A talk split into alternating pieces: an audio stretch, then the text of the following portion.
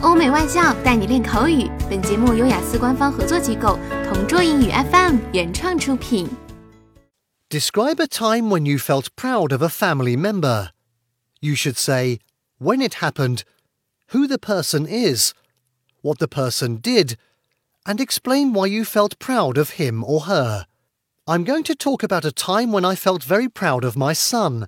This was three years ago. He finished his high school and he wanted to do something exciting. He decided to go to Southeast Asia for three weeks. He wanted to travel to three countries with some friends from school. We were worried about him at first, but we decided to let him go. He asked all his friends at school, but their parents wouldn't let them go. We told him that it was okay to drop off this plan, but he was really excited about the trip. He decided to go alone.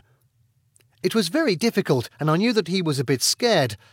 However, he had a really good trip, and he also did all the things that he wanted to do.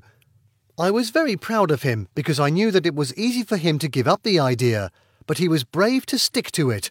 I think he did the right thing because now he is not afraid of doing things on his own. I will always be proud of him to make the decision to go alone.